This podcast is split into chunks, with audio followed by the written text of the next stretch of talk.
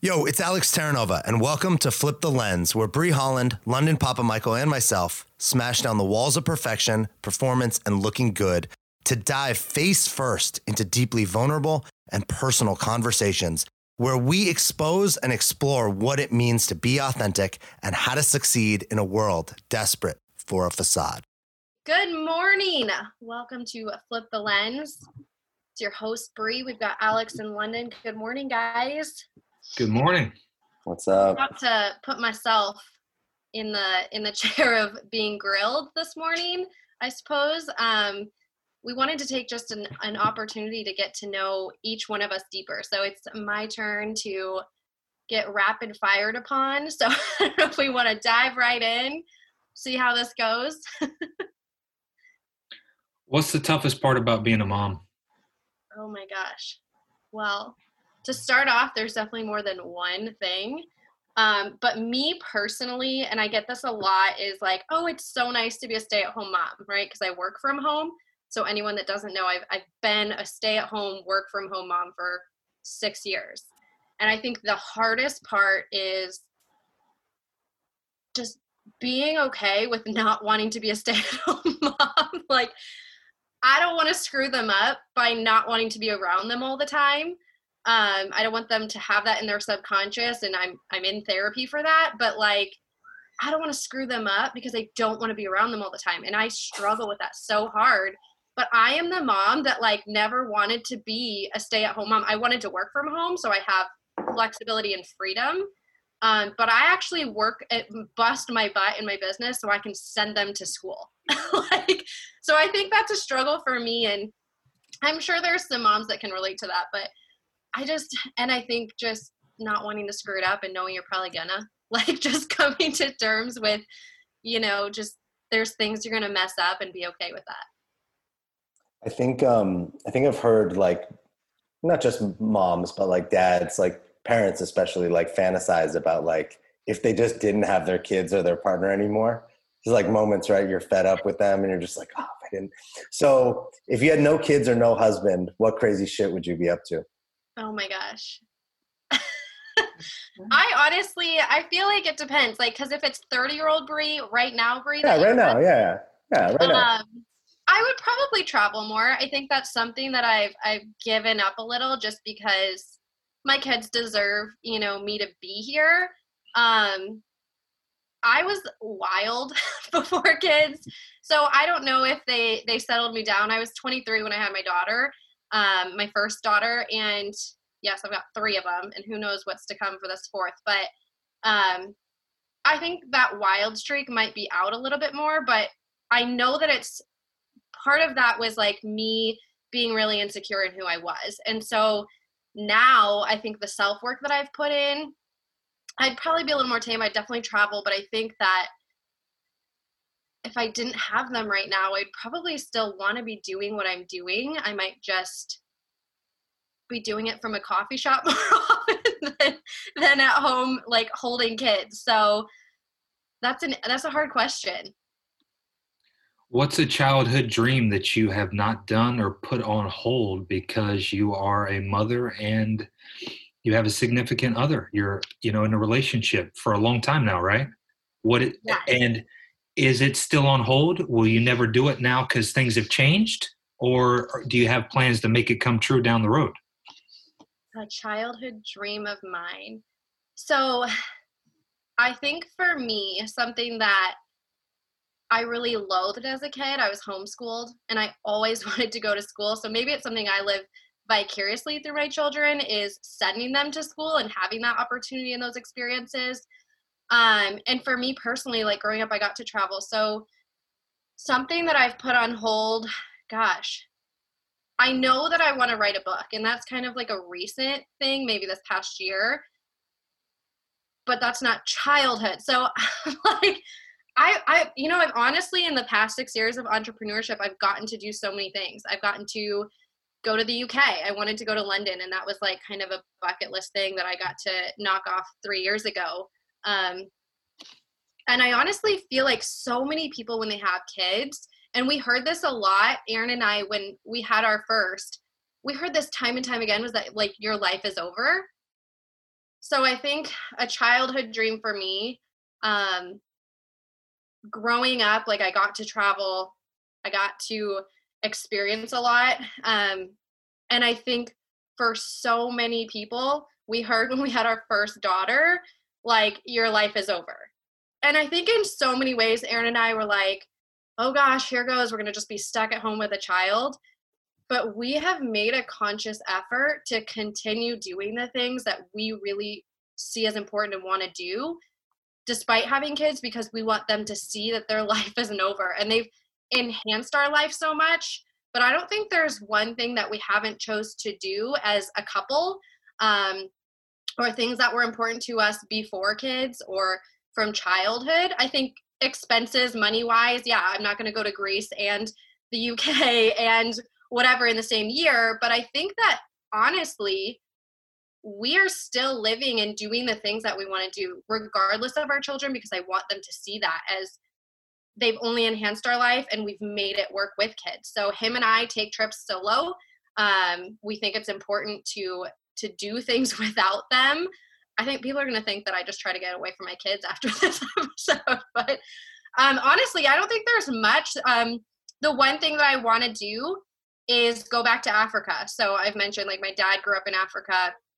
um, missionary family on both my mom and dad's side. So um, I got to grow up there a little bit when my dad taught at a Bible college.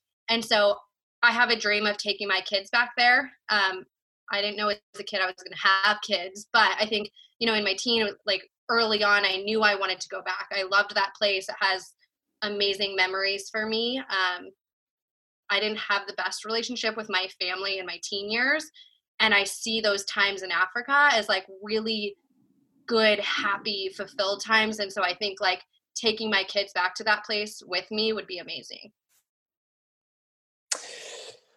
I want to um i want to transition to something that might be a little like more intense, but it's something that has to do with your kids, and you brought it up before.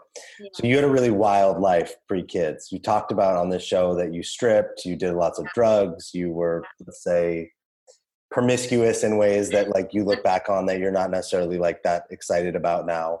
Sure. Do you talk, uh, and obviously not now, your kids are super young, but do yeah. you see yourself like being really honest and sharing these things with your kids at some point? Yeah, I mean, I think part of our stories can mold them and i think there's a, a positive way to share you know our past and for me being super sheltered growing up i always just wished my parents would share and like let us be open about things we were experiencing and feeling and wanting to explore um, because i don't think it necessarily means that they're going to do the same things but i think the restriction of don't do drugs don't have sex don't whatever um, i mean I don't know if my parents listen to podcasts. They're probably gonna be like, I can't believe you said that. But I lost my virginity when I was 12, um, and straight up chose to have sex, and so I could go tell them that I didn't burn up and go to hell. Like that was my fine. Like let me prove you wrong. Like that was my strategy. So I think now as a parent, there is a fear of like, what if my kids turn out exactly the way I did? And so my hope is that they would see that the doors of communication are really open. And so, in sharing my past, if I need to utilize a story like that, um, I think I wouldn't be opposed to. I think Aaron and I have always had the open door policy. If I if they're going to choose to drink, I hope that it's you know in our basement with me having their keys, than me getting a call that they're in a ditch somewhere. And so I think that drives me into wanting to be open. If there's an experience, I know I grew up with a dad who was very closed off about his younger childhood, teen, adolescent experiences. And now, as a 30 year old, we sit and we're very open about them. And I, every time we sit down and I talk to my dad about those things, I'm like, man, every single struggle I had as a 12 year old, as a 14 year old, as a 16 year old, every single struggle, instead of you opening up and saying, man, I can totally relate because and him sharing something, it was always about don't do it, it's wrong. And so I hope in sharing with my kids these stories that they can see at the end of the day they're going to make their choices. But I hope they can see and learn like, hey, this is what I did, this is what I get out of it, and this is the pain that occurred, or this is what I learned.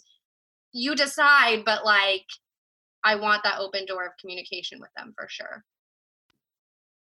We're sharing something that um, personal. Uh, have you forgiven yourself, or do you feel like you need to forgive yourself of what you did in your past? Is there any judgment toward yourself? Are you do you ever wake up some days and you're like, wow, you know? And I'm not. I judge you by no means at all. I got you know. But do you judge yourself? Or you did I'm you gonna, ever? I'm going to judge you though for London. All the judging from That's the that's a corner. powerful story that I don't think everyone would be comfortable telling the world.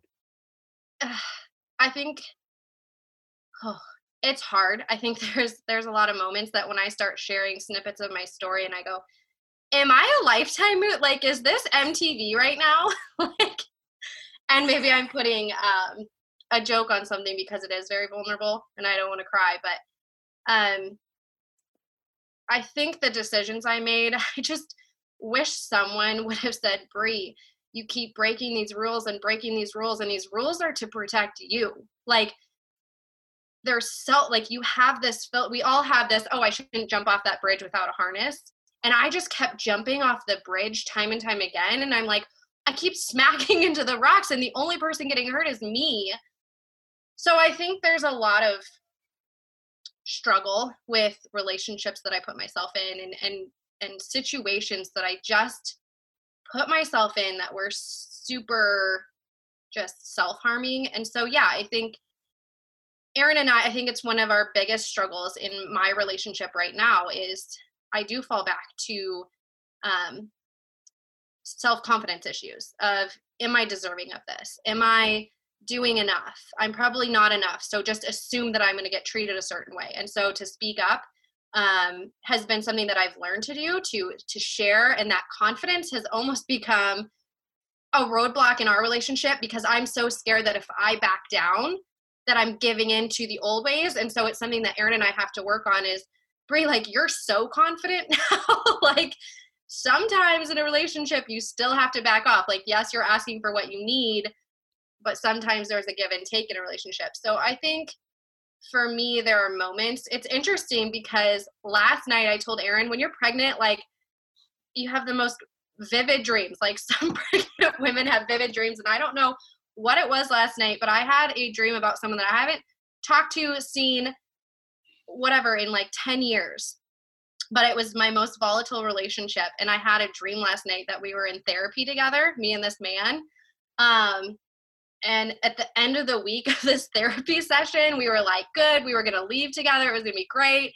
And I like went to get my stuff, and then he was with his ex. And I like woke up this morning, I was like, babe, like this is so weird. And he's like, are you struggling? And this whole week, I've just struggled with insecurity, with this pregnancy, with having to go to my doctor appointment alone, to what if there's no heartbeat? I'm not gonna have anybody there. So I think there's this just weird dynamic in my brain still. Um, where I do. I have to fight it off and be like, that's not who you are. It's not what makes you you. Um, and yeah, there's some things that I'm like, if I could have decided to go back and not be a stripper, for sure, I might have tried to get a job at a restaurant or something. But I mean, I think you can't have regrets, and I definitely know that everything I went through has led me up to be able to be in a relationship for 10 years, to be able to you know fight through some of those things because i know what it is to to go through that stuff I want to um, I want to follow this because I think this is cool, and you brought in therapy, um, and I want to look at it from the the female or woman perspective because that's obviously the perspective you're speaking through. Yeah. But I know personally, whether it be in like my personal life or my practice, a lot of women who have like just kind of crappy stories to their relationship to sex and their early years and their first time. And a lot of them weren't like a straight like rape or molestation. They were like you know there probably was a man who shouldn't have done what he did but they were like made a choice to do something just like you did. Yeah. Yeah they were self-inflicted but you know if the guy was not a dick he probably wouldn't have you know like right. but um and what i know is that there's like you seem like you've done a lot of work around it. Like you've done a lot of therapy you've done a lot of healing work you work on yourself. And in the experience i've had is a lot of women don't because they don't want to talk about it. There's a lot of shame right? They so they kind of it's like well if i just kind of keep that door closed and i don't do stuff like that anymore maybe it won't come up. I'm, I, I really I want to hear from you about like what you've gotten from doing the healing work and like what your advice would be to those women or and it can apply to men right who are keeping it but really like your advice that why they would want to open that door and like actually heal those wounds or look at those traumas you're talking in general or specifically in the sex yeah I'm, I'm looking at that because i'm look i mean Yeah. they say it's like one out of every three women has Yeah. you know some sort of and that's what's reported so like it's probably like almost you know it's probably a lot higher than that for sure so i think um i think i think the hard part is like the pain doesn't really go away.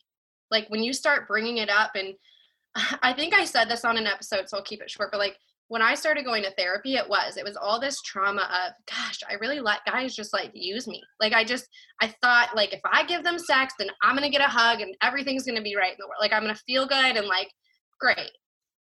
And when I started going to my therapist, it was like three sessions in. I was like, I honestly feel like there's not one pinpointed problem because I'm like dumping this puzzle out on the ground and I'm not even putting it together. I'm like literally just trying to flip over to see the picture.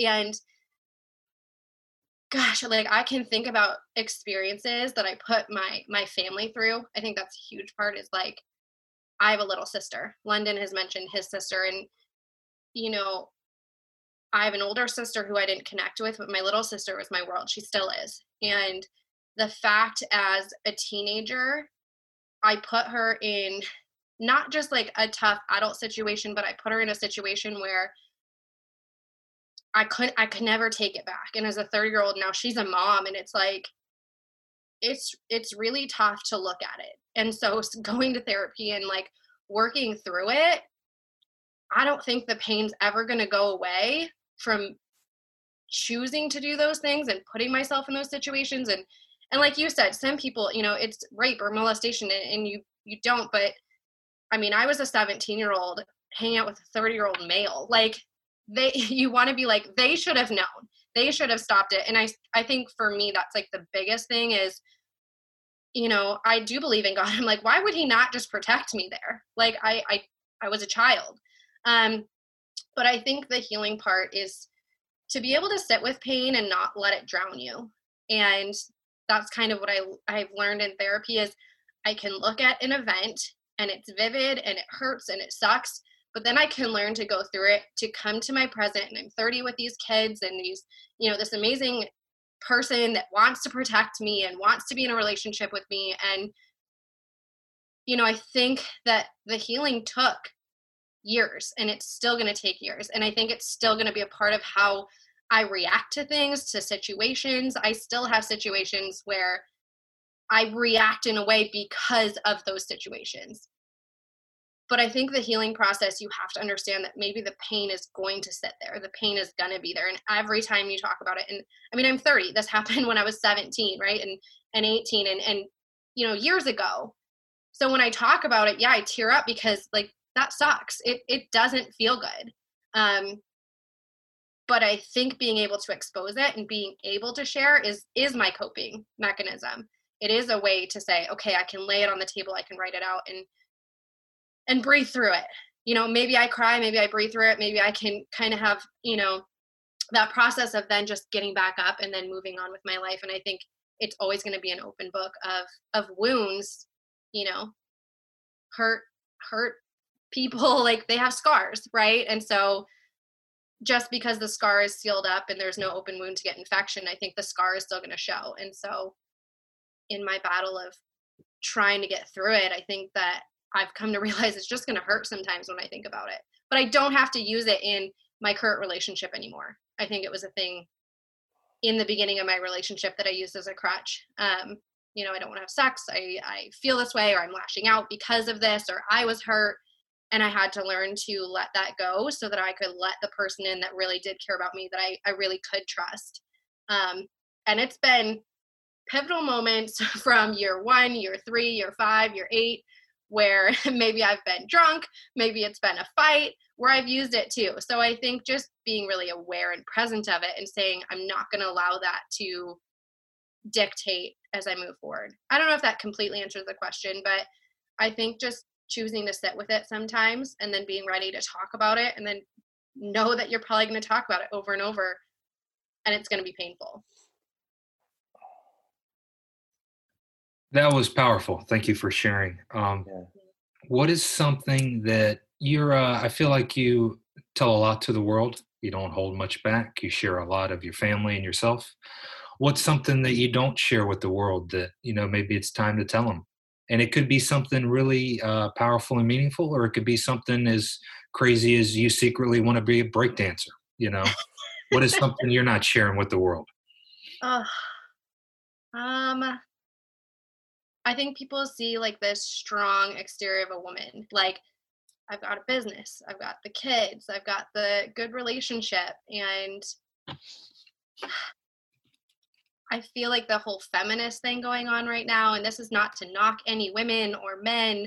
Um, like, I'm women empowerment, but I like, I honestly want to be weak. like, I honestly want to be known like that it's okay to be a woman. It's okay to be weak. It's okay to have those emotions that aren't like a man's perspective. Like for me, I feel like saying that, you know, I'll get a lot of backlash on social media like, we are women, we don't need men. And I'm like, I've told Aaron, I'm like, I want you to make the decisions. Like, I want you to be the man.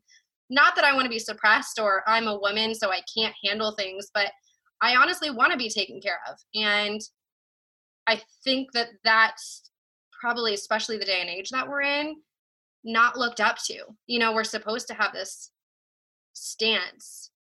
And I just, I want people to know that, like, as a woman, it's okay to want to have that unique, special gift as a woman to feel vulnerable, to feel weakness. Not that that means powerless.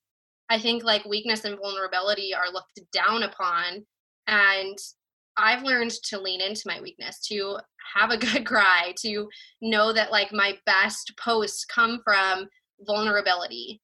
And that doesn't mean that I can't be powerful and I can't be a good role model to my kids. I mean, I shared in my Instagram stories yesterday just bawling. Like, guys, I'm sitting in my bedroom eating Easter candy and I'm bawling. And I think that that weakness is something that I need to work on showing up more and sharing with the world. Um, I think there's pockets of it, but I definitely need to, to have a voice about that more. I, I want to, because I think I think this is important because I think what you're I get what you're saying, and I think the word the language makes it confusing. Where you say like you're going to get hit up on social media, yeah. like vulnerability isn't weakness. Firemen are vulnerable; they can die. Military guys are vulnerable; they can die in battle. They're the most vulnerable, yeah. like they're leaving their family. That's actually strength and courage. Like yeah. you can't have vulnerability without strength and courage. They don't exist. And I think when you say weakness, and tell me if I'm wrong, but I think what you really mean is emotions, feelings, empathy, um, vulnerability, the ability to like be open, like like open your like op- put your like almost like how a, a, dog when it encounters a bigger dog, it like flops over and it shows its belly. Yeah. yeah. It's not actually saying kill me. It's like, hey, I'm not here to hurt you. Like it's okay. And that um like is that fair to say that's actually yeah. what you mean? yeah, I think, like I don't think I have to be a hard ass to be a badass. like, yeah. I I think everybody sees this tough exterior, and I do I do handle situations, and I'm very like poised in in difficult things. But it's kind of like that's almost not what I want. Like I want people to see that I cry. I want people to see that you know that there's nothing wrong with that. Yeah, yeah. I would agree. I hear you saying like you want the fullness of a human being because yeah. I think London and I like I know there's times where you know as a man like you actually want somebody to like who's got you and it's tough because you're yeah. you we have like we're men right like who can yeah. who's you're gonna hold who's gonna hold who's gonna hold us yeah and, and that's actually i remember you know once like after a really bad breakup like coming to my parents house and being like just wanting my mom to like hug me and hold me because yeah. if that felt okay and safe like without being judged yeah um but yeah thanks for clarifying because i think people like the, the, word weakness is such a like has so much like tied to it and I, yeah. I didn't think that's what you meant actually meant yeah yeah no that's that's spot on um i want to know about um your tattoos and i want to know about i have a lot of tattoos also i don't know if london i don't know if you have any but i don't have kids and i always wonder like you know my parents don't have tattoos so for me it was like going against something and you have a lot of them and your kids obviously don't like is They not, probably like- would if it was legal. well what's the you know do they ask questions they're super young but like do they ask questions? Do you how do you talk to how do you talk about tattoos with your kids? And what about like your kids friends? Like what do their parents say about it or whatnot? So um you know i mentioned i was homeschooled so our oldest is now in school and she's at a catholic school. So i don't know if any of those moms you're the bad mom. social media but i definitely we toured the school and my first question to her was hey so him and i aren't married and we're totally okay with that. And like i'm very non-traditional so like i'm not required to go to mass correct? And i'm probably going to wear short sleeves when i pick my kid up. Like those were things i was like i'm fine with her being around religion and and being understanding of that. But i also like know the judgment that can come in certain situations with that group or that you know i don't want to clump anybody because there's I've met so many amazing moms and I've been welcomed into that community. So I, I think we picked the right school. But I think that my tattoos, like, I think there's a difference in getting piercings and tattoos out of rebellion and then as a way to express yourself. So when I was younger, my parents were like, you can't get piercings because they saw it as feeding into Brie the rebellious kid. And it was allowing that rebellion to feed and fuel and stoke that fire. Um, but like my parents love them. I, I think they don't understand them. And I think that we see very like non eye to eye on a lot of things. But I think they see that it's out of a creativity manner now and it's not out of rebellion of God or or, you know, tearing down my temple.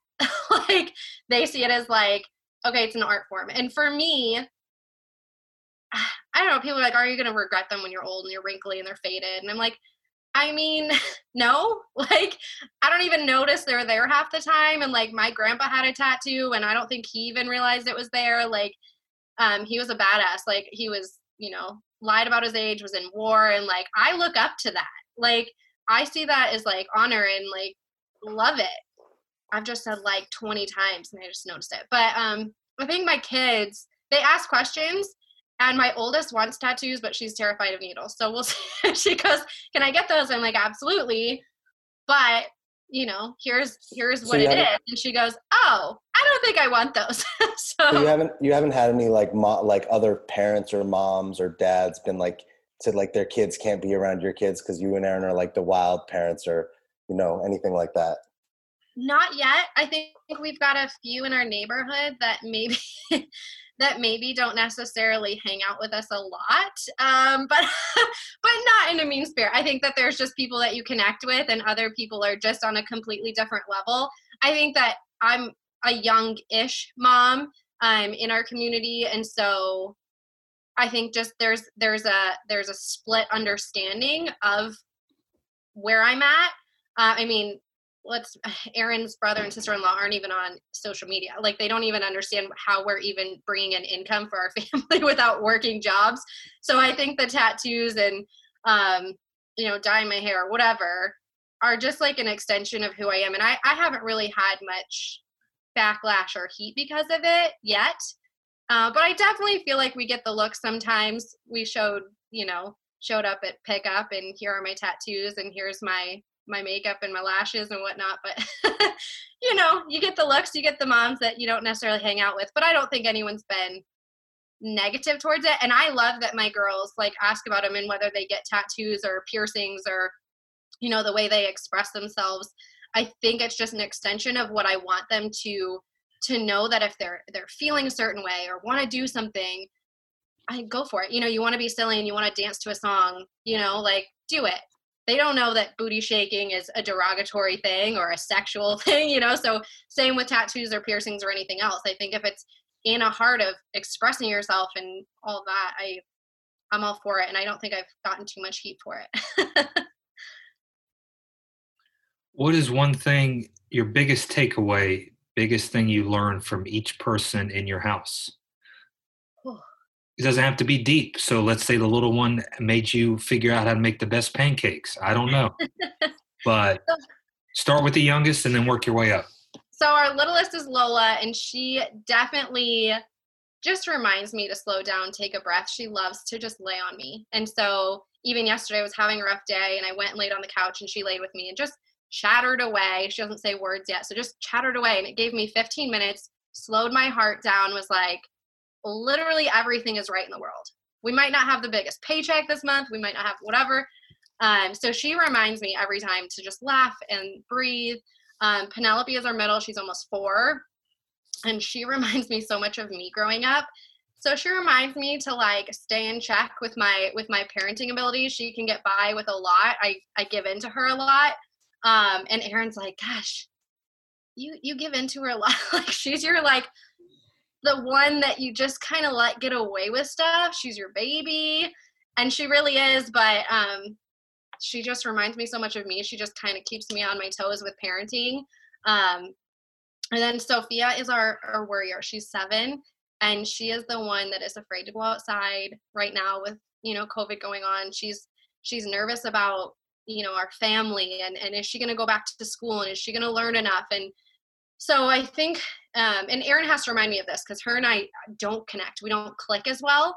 Um, and so he has to remind me to just like to take a step back with her. I'm very hard on her. She's our firstborn you know you you don't know what you're doing with parenting. And she reminds me to just um just take everything slow down and like explain things in simple forms. And it helps me to slow down and put into perspective what's really important um, i think same as lola like she just she has so much joy and i can get really annoyed at that sometimes like this is serious and um, with that her her grain of salt is um, just worrying and so to to be able to calm her and show her like that stress and that anxiety how to channel it um, is something that i work on too so we kind of balance each other and help each other through that and then Aaron is definitely the rock. Like he has taught me to just I mean, he's taught me a lot about confidence because he's just given me grace and trust and love through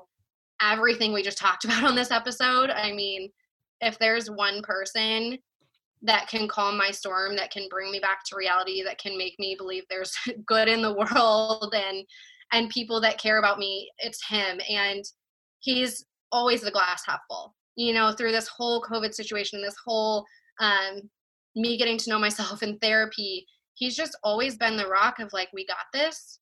We're gonna be okay. Like our paycheck might dip, our we might lose our house, whatever it is. But he's always like, we're gonna crush this month. We're gonna crush parenthood. We're gonna crush like I'm gonna make French toast, and those calories aren't gonna count because it's Corona going on, and you're gonna still look great. Like he just is always an uplifter, and so just to learn to have a little bit more glass half full perspective is definitely from him but gosh they they are my rock for sure. I'm really digging these episodes of the rapid fire. Thank you Brie yeah. for participating. Um, ultimately hopefully you guys listening had a laugh but more importantly it allowed you the opportunity to look inside yourselves and learn something and ultimately become better. That's why we talk about what we do is to ultimately share something to try to help you be better and live better.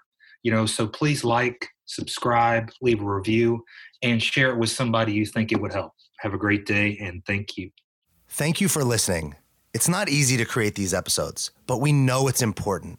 We need more real, open, and honest conversations because we know that whatever you're going through, whatever you're dealing with, you're not alone. A life pretending isn't worth living. So please share this podcast with a friend, and thanks for listening.